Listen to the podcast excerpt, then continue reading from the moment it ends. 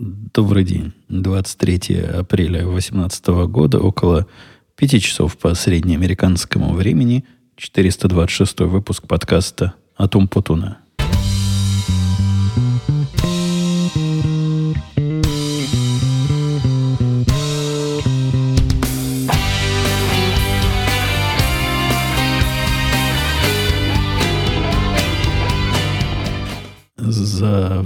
Что мы с вами тут э, не слышали, безобразно, безобразное время, которое мы с вами не слышались, э, много чего произошло, и сегодня я об этом, обо всем не буду рассказывать.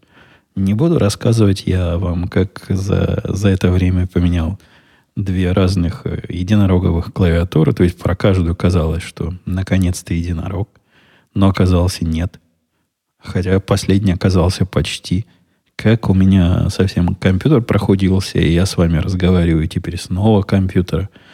Как мои изыскания в освещении дома умными устройствами продвинулись куда или куда-то задвинулись, всего этого я вам рассказывать не буду. Ну, а если придется к слову, то исключительно как ответы на вопросы, которые вы мне любезно задали, поскольку вы набросали в хорошем смысле этого слова – значительное количество за это время вопросов, комментариев. Я думаю, мы сегодняшний выпуск можем по ним пройтись неспешно.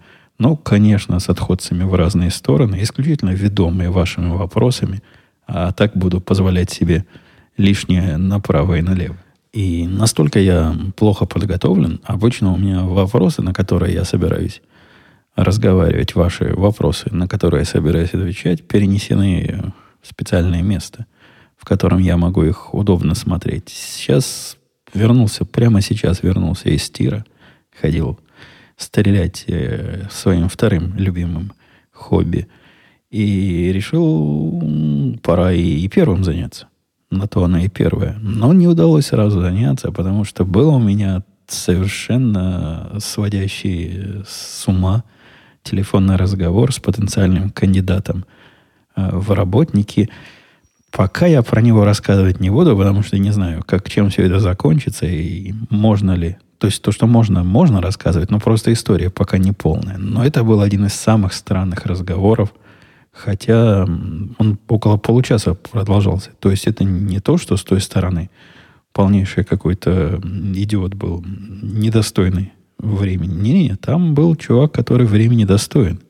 И я с ним еще полчаса поговорил бы с удовольствием. Однако все это повернулось в довольно странную сторону. Если когда-нибудь разговор за это зайдет, и я решу до вас это донести, вы, вы удивитесь, чего на свете бывает. В сторону моих лампочных изысканий как раз Майк э, комментарии оставлял без вопроса, просто с советом. Он пробовал попробовать, пробовал, предлагал попробовать не цветные умные лампочки Philips, которые белые и одного цвета, умеют димиться, ну, то есть димиться, ну, димиться, знаете, тише светом становиться. Но сильно дешевле. Сразу 4 продают за 50 долларов. Не прав, Майк. То есть я этой идеей сильно загорелся.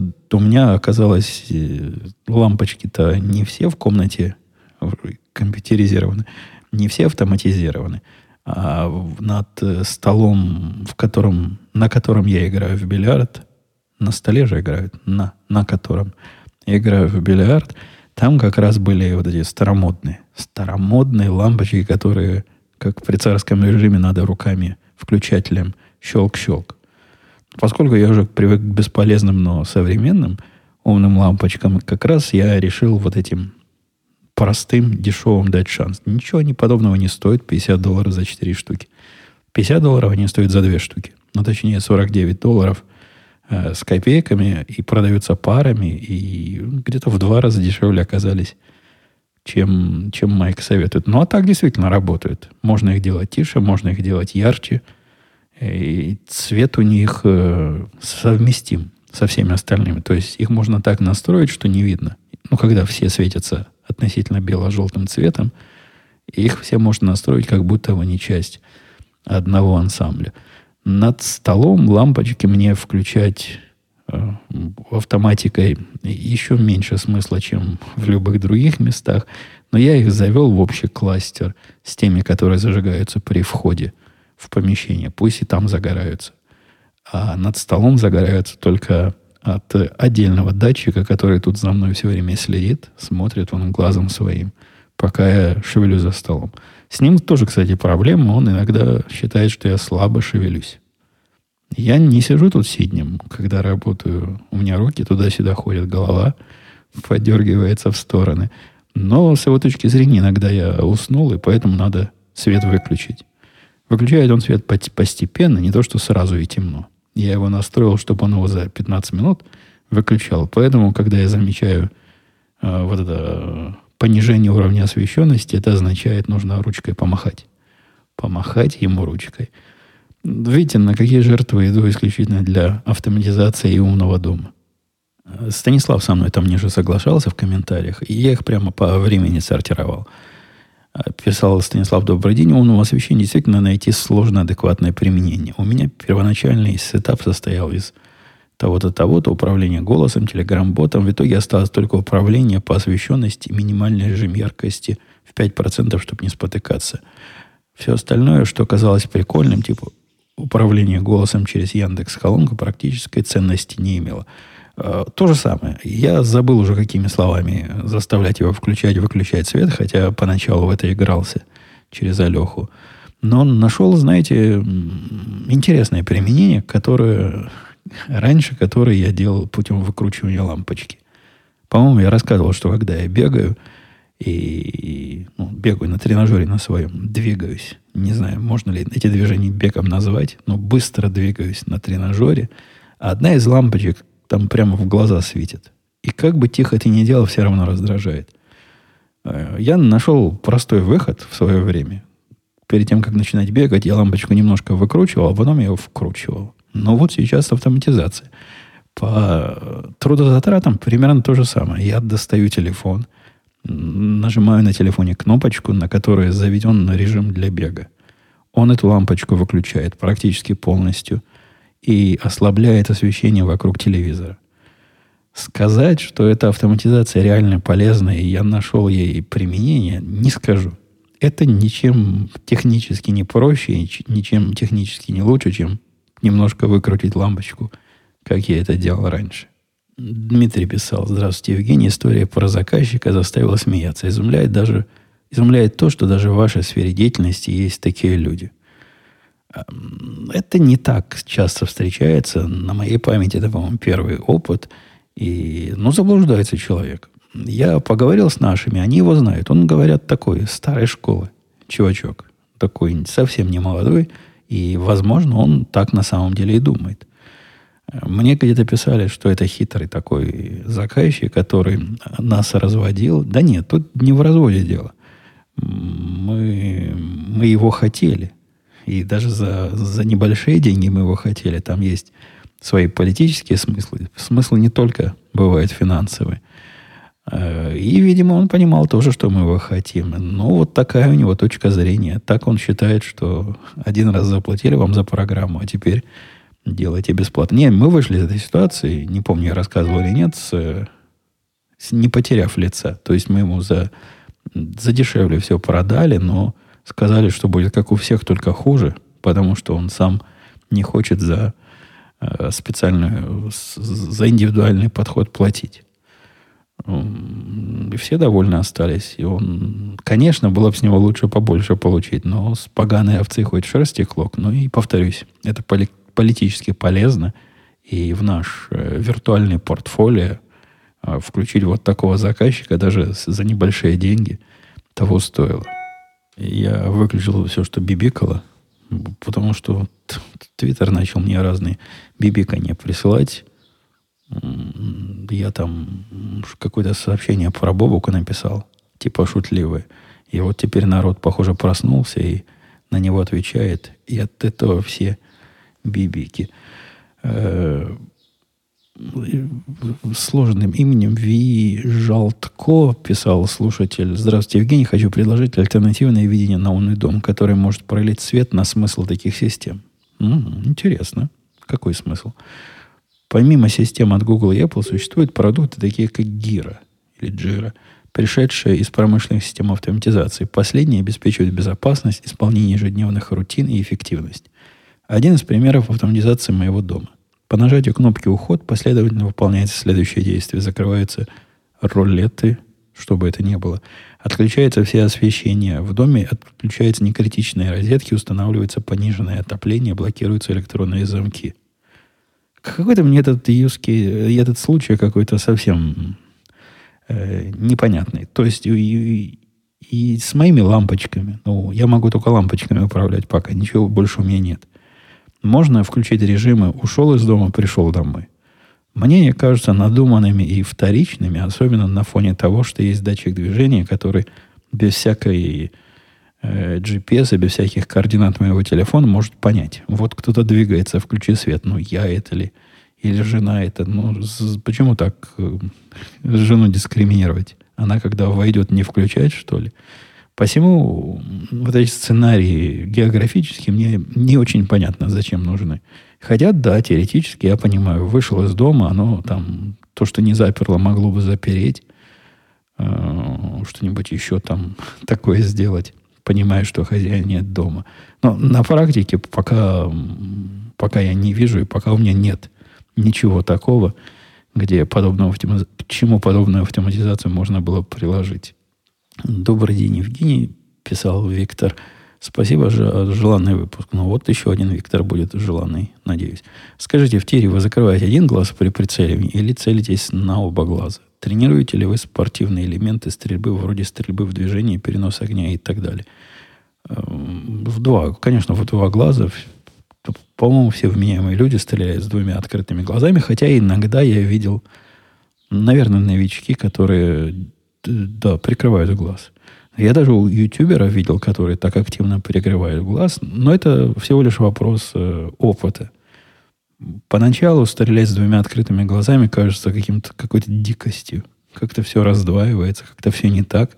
А потом там мозг привыкает. И что надо перестраивать, ты нормально, абсолютно никаких... Э, я, я сегодня пробовал стрелять с двумя глазами и, и одним прикрытым глазом, но чтобы увидеть, повлияет это хоть на что-то.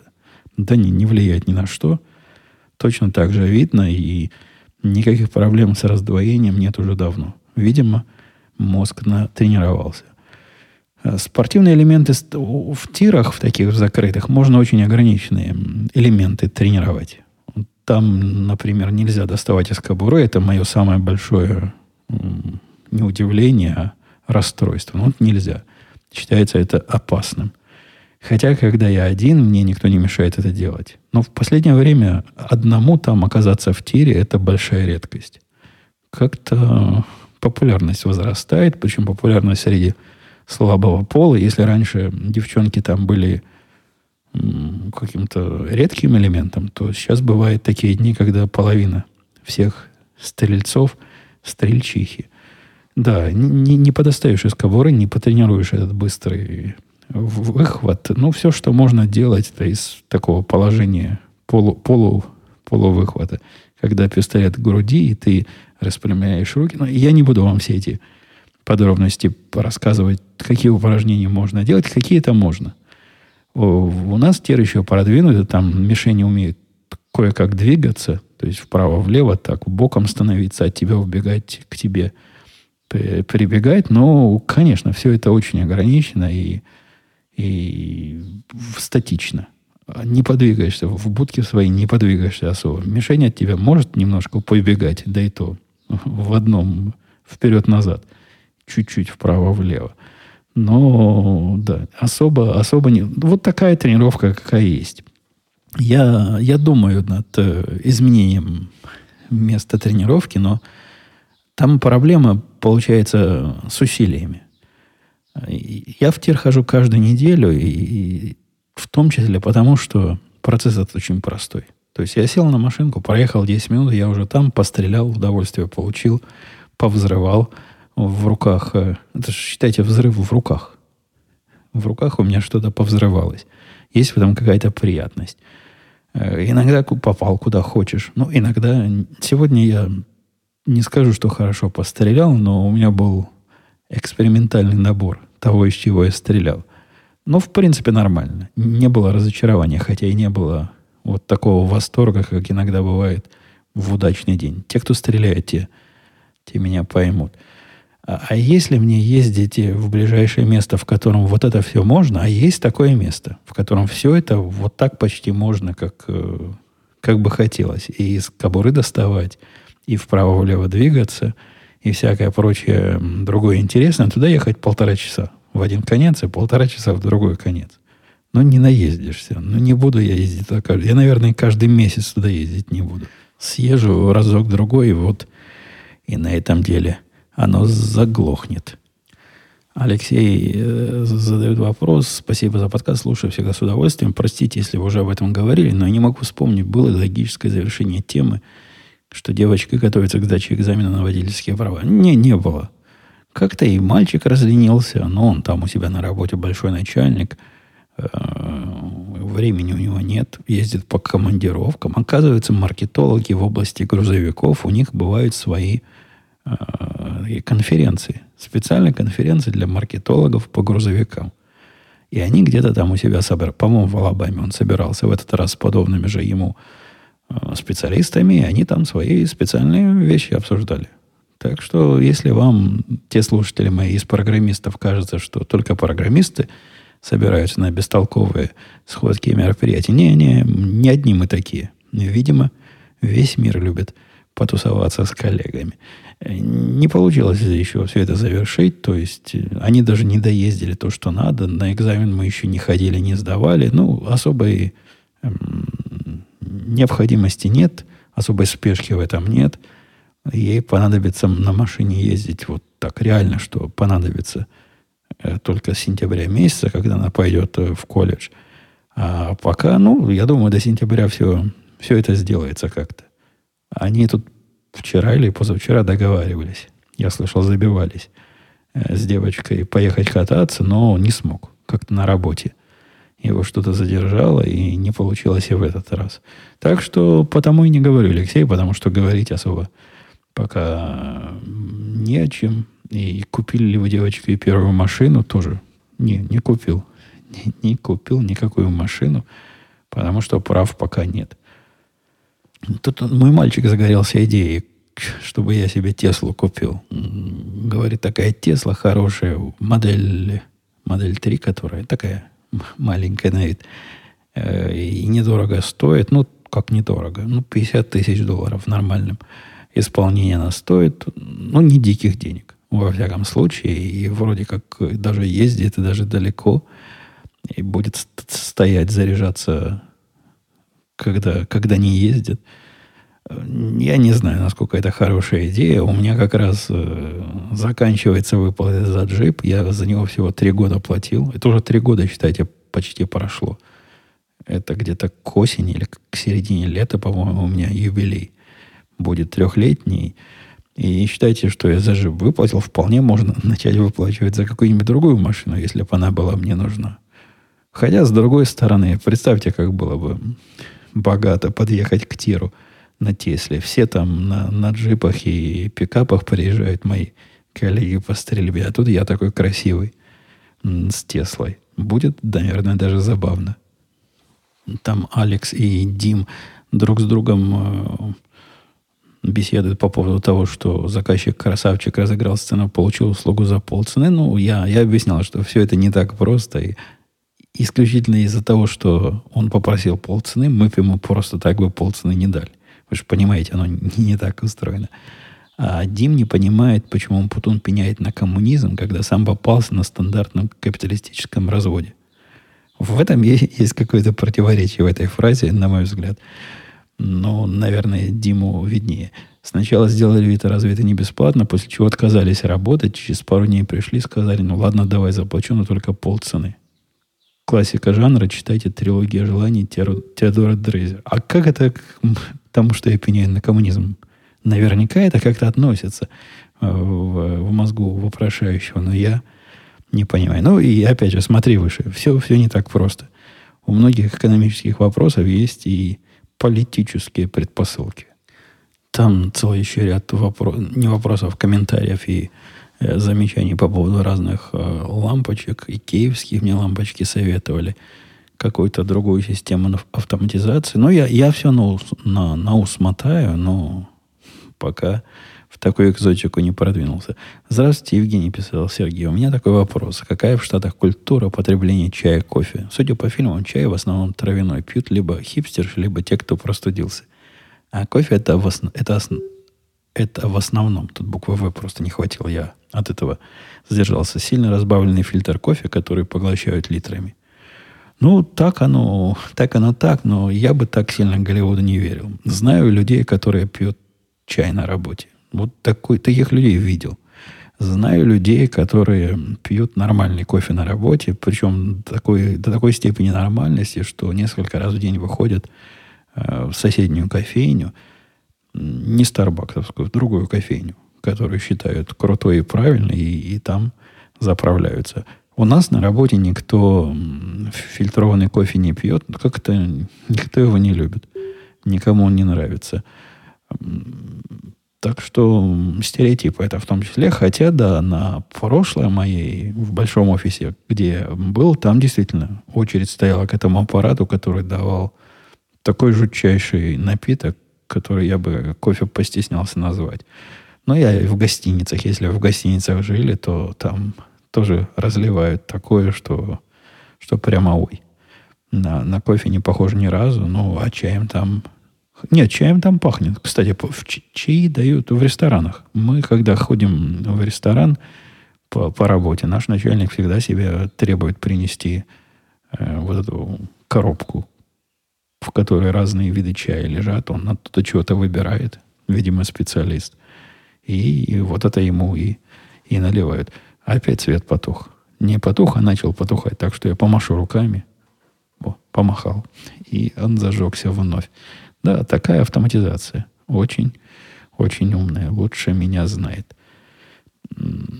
Про вопрос, работал ли я Django, как работать с Sensible. Это все не, не в этот подкаст. Раз у меня для подобных вопросов есть более другой подкаст радио-t.com. Там такие вопросы гораздо более адекватны.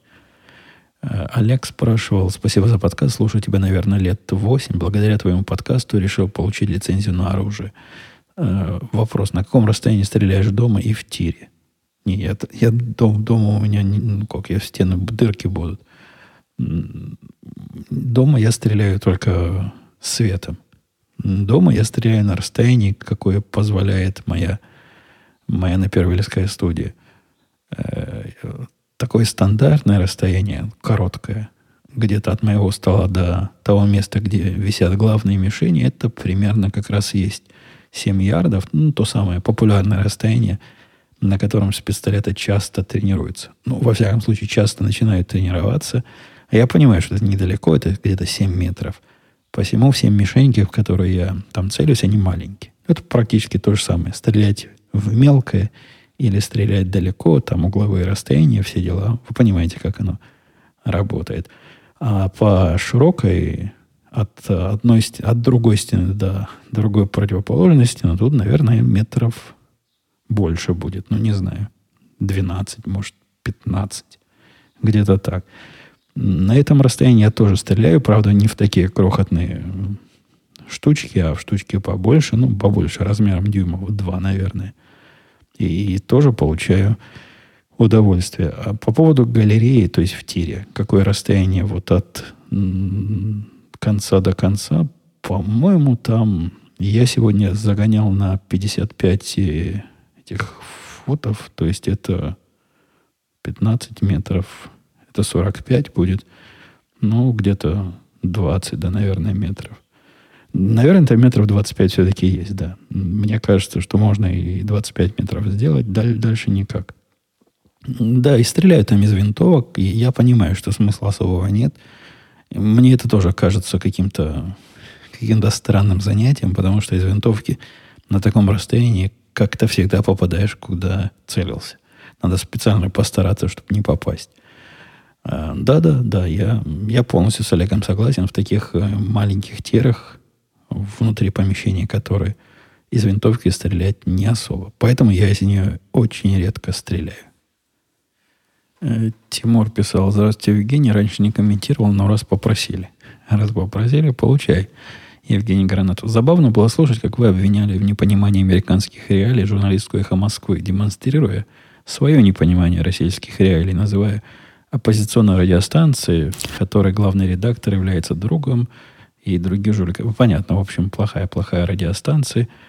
А в бестолковости и ЭМ, а «Эхо Москвы» нет ничего удивительного. Она ведь такое же государственное, как и те, которые вы его противоставляли. Подожди, подождите, Тимур.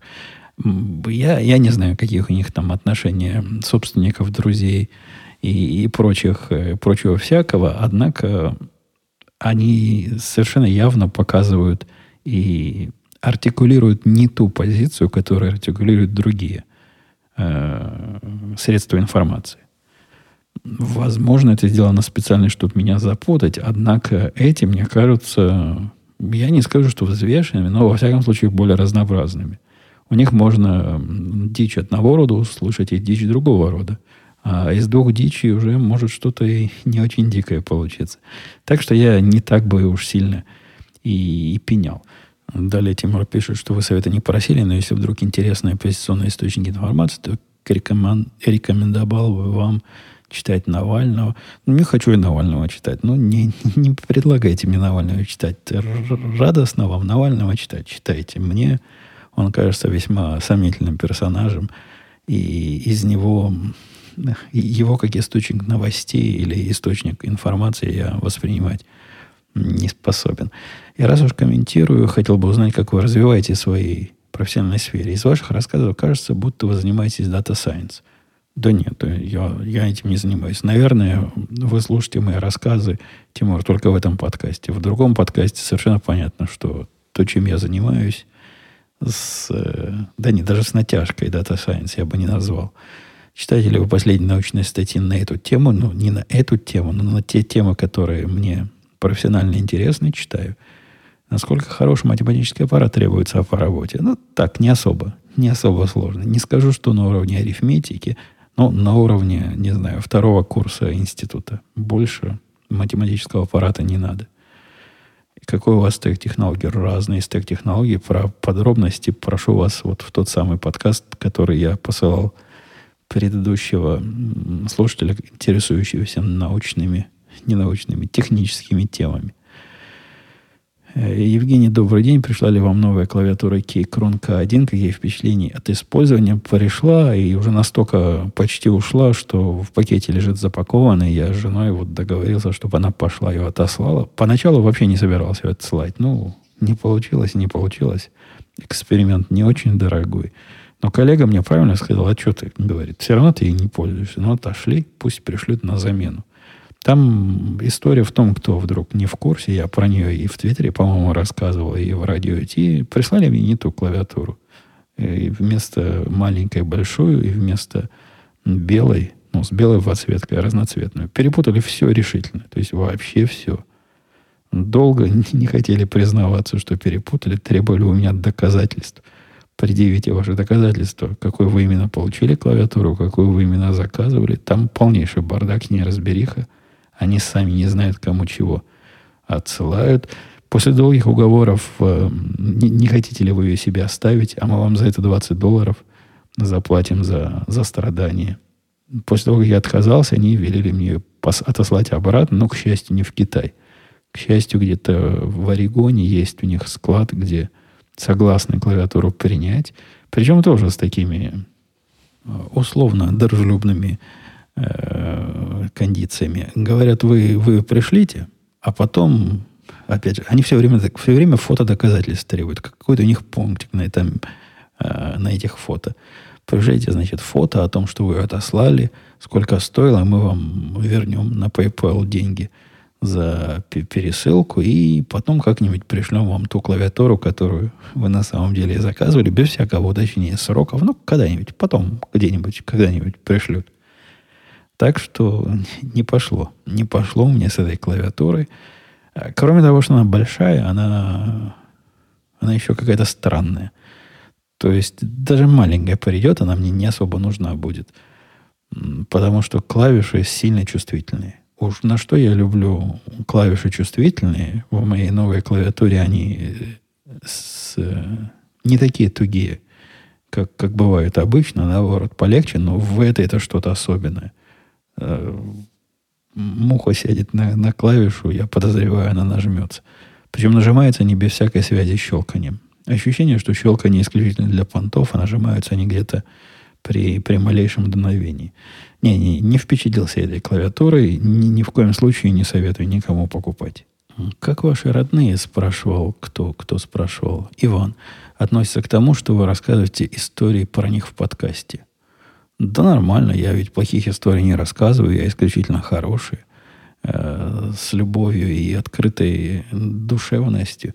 Э, ничего интимного я стараюсь не рассказывать, ничего такого, о чем бы они не хотели бы, чтобы я рассказал, я тоже не расскажу. Ну, во-первых, сам догадываюсь. Во-вторых, иногда кто-то из них прямо скажет, ты только в подкасте. Отец родной, не скажи об этом. Ну, я бы и так не сказал. Но раз предупредили, уж точно не скажу. Жена уже в свое время меня по ушам била за то, что не за то, что я что-то про нее рассказывал, а как-то не так ее позицию передавал по тем или иным вопросам. Да, достается иногда. Тяжел наш подкастерский хлеб, но проблемы от того, что я что-то рассказал, о чем должен был рот на замке держать, нет. Таких проблем за последние десятилетия у меня не было. А Антон спрашивал, Евгений, спасибо вам за... Вот сначала утверждал, а точнее благодарил за ваш труд и на ниве подкастинга радует всегда и тут вы родите вопросы. В какой момент проживания в США у вас появилось желание вооружиться? С какими внутренними и внешними факторами это было связано? Да, у меня оно всегда было. То есть мне это, это не было э, реакцией на какую-то ситуацию. Не то, что меня где-то ограбили, побили, и после этого я решил. Мне всегда это казалось мыслью разумной.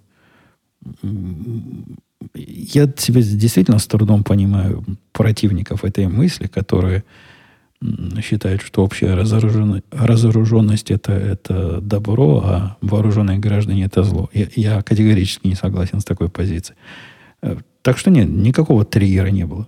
Всегда я в голове держал, что если бы еще и когда в Израиле жил, и когда видел своего тогдашнего начальника Яки, который был вооружен, ну там, там можно быть вооруженным гражданским людям в определенных ситуациях. Сейчас вроде даже с этим полегче стало. Мне никогда нельзя было там быть вооруженным на гражданской жизни. Но и тогда я думал, что если бы мне можно было, я бы, я бы не то что с удовольствием, удовольствия в этом особого нет. Ты все-таки таскаешь на себе нечто, чего можешь не таскать. Но мне это ощущается как правильное, правильное дело и вполне разумное действие. Популярность и культура азартных игр в Америке действительно на высоком уровне? Или это больше киномиф? Трудно сказать. У нас недалеко есть в Авроре, на реке стоит э, такой казенный дом. Место, где, где казино, вспомнил. Место, где играют в карты, хотел сказать, казино. Никто из моих знакомых, живущих тут поблизости, туда не наведывается регулярно. С одной стороны, там райончик так себе. Ну, вы представляете, где, где казино, там, наверное, и преступность, и всякие прочие босяки.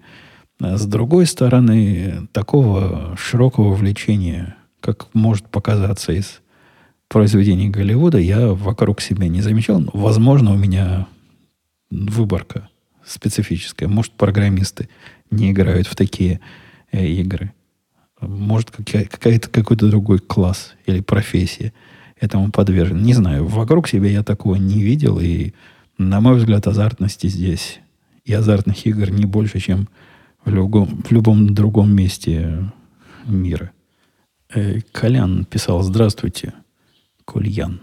Спасибо за подкаст, а ваше творчество без привлечения изменило мою жизнь. За 10 лет, наслушавшись рассказов о жизни программиста, превратился из слесаря в программиста. Так, по крайней мере, написано в трудовой книжке. Купил дом, завел собаку – Сейчас получаю разрешение на оружие. Единственная просьба не бросать хобби, вдруг кого-то еще замотивирует. Хотел бы сказать, не дождетесь, хотя это было бы не в струю, но ну, смешно. Типа смешно. Это у меня птички, кстати, сзади. Слышите? Да-да-да. Окна открыты в мою, в мою студию, и слышно, как птички звуки издают. Да, спасибо Коляну за, за добрые слова. Я понимаю, что наверняка есть уже целое поколение, выросли, слушая мои подкасты, и никуда, никуда они не денутся. У нас бывают свои спады и свои подъемы. Но, вы знаете, статистика уже говорит, что если за 10 лет я, за каких 10, с 2005 года, за 14 лет скоро будет, это все не оставил, то, скорее всего, и дальше не оставлю. А статистика, она упрямая вещь. Ну, та же самая, которая утверждает, что э, в одну воронку бомба два раза не упадет. Вот примерно так же можно и моим статистическим умозаключениям доверять. Э, товарищ Умпутун, дорогой товарищ Умпутун, пишет мне товарищ Сергей, не кажется ли вам, что вы обрастаете неким коконом из привычных вещей, технологий и отказываетесь принимать что-то новое? Слушая ваши подкасты и этот радиодиск, складывается впечатление, что на все новинки презентации и т.п. у вас есть свое черствое и закоренелое, я бы даже сказал, от себя закостенелое мнение, отвергающее любые, пусть смелые и инакомысленные предложения от коллег по цеху. Нет, дорогой товарищ Сергей, мне так не кажется. И мне, честно говоря, трудно серьезно воспринимать э, подобную претензию, ну, такой вопрос, вопрос претензии по причине его какой-то не, необоснованности. Мне он видится абсолютно необоснованный. Мне видится э, моя степень риска и моя степень э, выбирания из она гораздо выше средней по больнице, да, и выше, чем она должна быть. Я себя сдерживаю, чтобы не сильно э, экспериментировать и не позволять вот этому самому творчеству, которое из меня бьется во все стороны, влиять на работу. Не-не, приходится в другую сторону сдерживаться, Сергей, а, а не в ту, в которой вы подозреваете. Но я даже не очень представляю, на основе каких э, моих слов вот это все можно было заключить. Ну, как-то заключил, наверное, наверное, ему так и кажется. Скажите, пожалуйста, пишет Федор, какой клавиатурой пользуетесь? Как-то говорили в этом, об этом в радиоте, но не смог разобрать название. Я в радиоте, наверное, говорил, судя по дате этого вопроса, пользуюсь я WASD, W-A-S-D, код, C-O-D-E клавиатурой прелестная клавиатура, она у меня еще в шкафу лежит после того, как я на новую перешел, и я ей не нарадовался. Вон там даже ссылочка была, да, сменить эту. Вот это как раз э, в ответе мистера Файрлорда как раз та самая код 87, которая у меня была. А теперь у меня Vortex, Vortex Race 3. Клавиатура такая 75%. То есть даже не 87 клавиш, а чуть-чуть меньше. Xblade спрашивает, он как тебе свежие лица демократической партии, свежие лица в кавычках, которые такие свежие, такие лица на пару с полным коммунизмом э, на показа, коммунизмом на показ от всех 30 кандидатов и потенциальных кандидатов на 2020 год. У меня такое же ощущение, пишет Xblade, складывается, что они смотрят в методический СССР, выбирают идеи, которые еще никто не забил из других кандидатов и выходит на выборы с ними. Как мы вообще до такого докатились? Ну да, есть, несомненно, какой-то какой левый, левый поворот.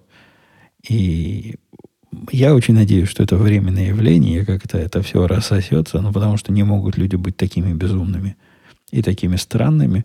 Хотя встречаются вокруг меня. Казалось бы, вменяемые люди, поговоришь с ними левак леваком, и удивительно, как до сих пор – не построил Царство Божие или, капитали, или не капитализм, капитализм это плохо, социализм на земле. Вот это они хотят строить. И я смотрел дискуссию, где Петерсон беседовал со старым марксистом, э, фамилия и имя которого я не скажу, но он, по-моему, словак какой-то, у него такое очень, очень специфическое имя было. Э, где один, э, ну, Петерсон это такой чувак, который продвигает в последние годы идею о том, что теория Маркса э, превратилась в современный, как же называть, неомодернизм, по-моему, где вместо классовой, классовой теорию просто вынули и поменяли теории каких-то других угнетенных. Ну, были бы угнетенные, а теория вот готовая, можно приложить. Э, он там много о чем говорит, этот Петерсон. Он такой чувак не, неоднозначный, по мнению многих. Но с марксистом он так сурово выступил. Разобрал по, по косточкам манифест коммунистической партии. Ну, с такой околонаучной точки зрения. С научно-популярной точки зрения. Того было сложно. Его оппонента, мне было интересно старого марксиста послушать, что ж такого, может, нового скажет. Он тоже какой-то культовый чувак в кругах любителей марксистов. Его было очень трудно понять. Он с каким-то странным, может, французский акцент, может, так словацкий акцент в, в, звучит. Но его реально было трудно разобрать. Хотя я сильно старался. Лю, любопытная беседа. Она там около двух часов длится. Я советую, если вы на YouTube поищите, то сможете найти. Если нет, то а, спросите меня в комментариях, я вам ссылочку на нее дам. Ее за один раз поднять тяжело, потому что у них там даже вводные речи у каждого было по полчаса у каждого из дискуссантов. А потом неспешная, я бы даже это спором не назвал, это такая неспешно текущая дискуссия. Происходила еще часа полтора. Ну и последний, последний в смысле хронологическом комментарии и последний на сегодня Виктор писал «Добрый день, вы говорили, что в случае проникновения в дом некогда будет надевать наушники. Если все же успеть, не будут ли они мешать больше, чем защищать уши? Ведь не будет слышно передвижения зомби-негодяев. Ну, в этой постановке вопроса, несомненно, что-то есть. То есть это один из основных э, доводов, который приводится против того, чтобы наушники держать на прикроватной тумбочке. Мол, наденешь их и не услышишь, как враг подкрадется. Ну, по сути, это так себе довод, потому что наушники эти могут и наоборот помочь. Там же у них такие систему усиления, которые тихие звуки усиливают, а громкие только блокируют. И можно услышать в них даже лучше, чем без них. Конечно, их надо не забыть надеть для этого, не забыть эту колесико повернуть в нужное положение. Э, я думаю, когда полезут зомби, нам всем будет с вами не до того. Ну, ну вот, все, я пробежался по, по вопросам и с непривычки устал. Надо, надо чаще встречаться, надо, надо сильнее и активнее тренироваться. Давайте на, на этой оптимистической ноте я с вами буду до следующей недели.